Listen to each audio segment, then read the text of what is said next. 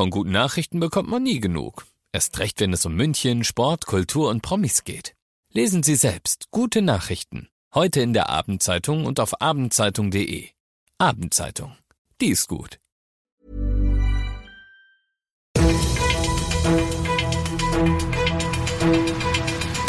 95 5 Charivari, das München Briefing, Münchens erster Nachrichtenpodcast. Mit Christoph Kreis und diesen Themen. Von U-Bahnen und Grünanlagen große Beschlüsse heute im Münchner Stadtrat und morgen ist Impfstart für die 5- bis 11-Jährigen in München, was Eltern jetzt wissen müssen. Schön, dass du bei dieser neuen Ausgabe wieder reinhörst. Ich erzähle dir in diesem Nachrichtenpodcast, der jeden Tag innerhalb von fünf Minuten alles, was du in München heute irgendwie mitgekriegt haben solltest. Das gibt's dann jederzeit und überall, wo es Podcasts gibt und immer um 17 und 18 Uhr im Radio. Ein Milliardenprojekt, das mehrfach auf der Kippe stand, ist seit heute beschlossene Sache. Nach endlosem Hin und Her und der lange, lange Zeit nicht geklärten Frage nach der Finanzierung hat der Münchner Stadtrat heute die Verlängerung der U5 bis nach Pasing endgültig beschlossen. Im Januar kann das Baureferat endlich loslegen. Geplant sind drei zusätzliche Haltestellen westlich des Leimer Platzes, die Pasing sozusagen nach München reinholen sollen. Gleichzeitig wurde auch ein 500 Millionen schweres Bauprogramm fürs Münchner Tramnetz beschlossen. Teure Späße. OB Reiter freut sich aber trotzdem und sagt, das sind wichtige Schritte in Richtung Verkehrswende. Wenn die allerdings am Ende gelingen soll, schickt Reiter gleich mal einen Gruß an den neuen Bundesverkehrsminister Wissing hinterher, dann brauchen die Kommunen deutlich mehr. Und wenn es geht, auch deutlich schnellere finanzielle Zusagen vom Bund, denn die Münchner Stadtkassen, die sind Corona-bedingt leer wie seit Jahrzehnten nicht.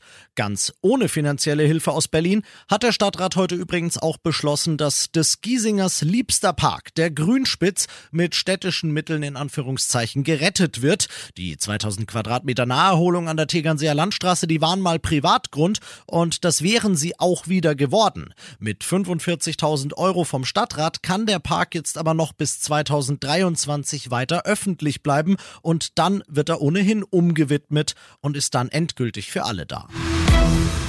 Du bist mittendrin im München Briefing und wie du es gewohnt bist, nach den München Themen schauen wir natürlich auf das, was in Deutschland und der Welt heute los war. Große Razzia heute Vormittag in und um Dresden. Fahnder des sächsischen LKA dringen in sechs Wohnungen ein, deren Bewohner werden allesamt verdächtigt, in einer mittlerweile gelöschten Telegram-Gruppe konkrete Mordpläne gegen Sachsens Ministerpräsident Kretschmer ausgeheckt zu haben. Und zwar einzig und allein aus dem Grund, dass er es gewagt hatte, sich für eine Impfpflicht auszusprechen. Zumindest einer der sechs Spinner ist auch festgenommen worden. Kretschmer selbst sagt, jeder kann ja seine Meinung frei sagen, aber bei Gewalt Gewalt ist halt eine Grenze überschritten. Das sieht auch unser Ministerpräsident Söder so, der das, was seinem Amtskollegen da hätte angetan werden sollen, aufs Schärfste verurteilt und jetzt die Wurzel des Übels, nämlich Telegram, ins Visier nimmt, das sich bisher weigert, Hass und Hetze zu überwachen, zu kennzeichnen oder zu löschen. Telegram, das kann man sagen, entwickelt sich ein bisschen zum Darknet der Plattformen. Sollte ein letzter Dialog nicht funktionieren, muss auch konsequent gehandelt werden. Es muss dann als letzte Maßnahme auch aus den entsprechenden App Stores verbannt werden.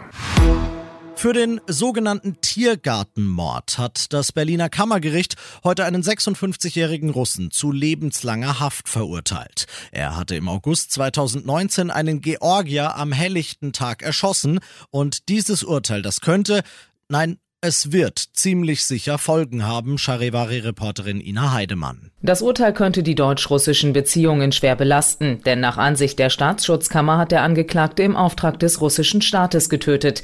Der Bundesanwaltschaft zufolge handelt es sich dabei um einen Offizier des russischen Inlandsgeheimdienstes FSB. Die Tat sei von Helfern in Berlin akribisch vorbereitet worden. Das Opfer lebte als Asylbewerber in Deutschland und war von den russischen Behörden als Terrorist eingestuft worden. Der Getötete hatte wohl im Tschetschenienkrieg gegen Russland gekämpft. Und das noch zum Schluss. Punkt 9 Uhr geht's los. Die Stadt München hat den Gasteig umgebastelt. Darin ist jetzt ein Impfzentrum ausschließlich für die Altersgruppe 5 bis 11 untergebracht, das morgen seine Arbeit aufnimmt. Unbedingt müsst ihr vorher einen Termin ausmachen, allerdings sind zum Start erstmal alle ausgebucht. Zwischenzeitlich war wegen des großen Andrangs sogar das Buchungssystem down.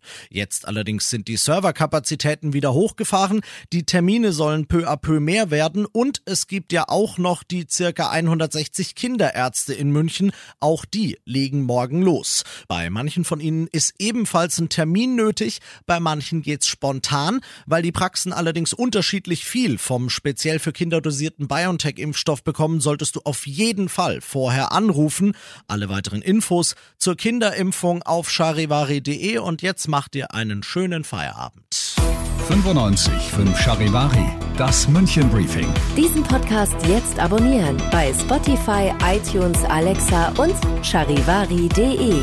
Für das tägliche München Update zum Feierabend. Ohne Stress, jeden Tag auf euer Handy.